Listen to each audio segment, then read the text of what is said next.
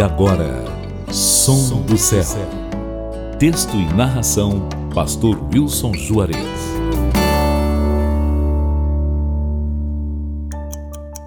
Onde você passará a eternidade? João 5,24 diz: Eu asseguro, quem ouve a minha palavra e crê naquele que me enviou, tem a vida eterna e não será condenado, mas já passou da morte para a vida. Uma pergunta que devemos nos fazer todos os dias: onde vamos passar a nossa eternidade? Para onde iremos quando sairmos deste mundo? A Bíblia afirma que ao homem cabe morrer uma só vez. Após isso, vai enfrentar o juízo, quer queira ou não. Texto de Hebreus 9:27. Sabendo disso, precisamos estar cientes de que este mundo em que vivemos é passageiro. Por mais tempo que vivamos nele, ainda será muito pouco em comparação com a eternidade que Deus preparou. A Bíblia fala de dois lugares para depois deste mundo.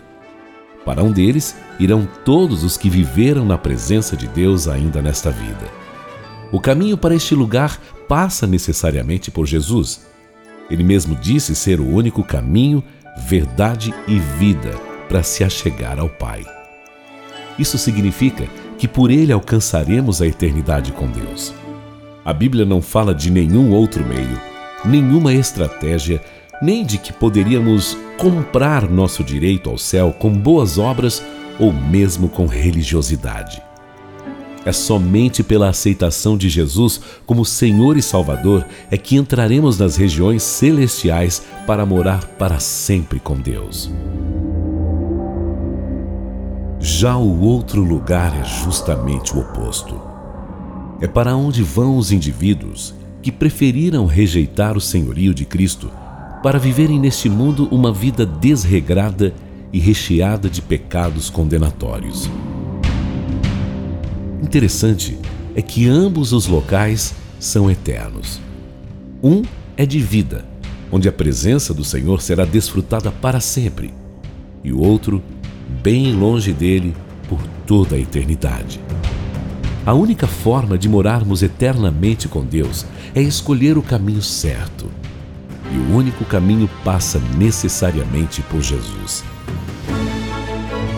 Quem crê nele passa da morte para a vida. Além de crer, precisamos segui-lo de perto. Só assim teremos a garantia de passar a eternidade com vida. Volto a perguntar: onde você passará a eternidade? Lembre-se, você só tem esse tempo de vida para escolher se vai viver eternamente com Deus ou não.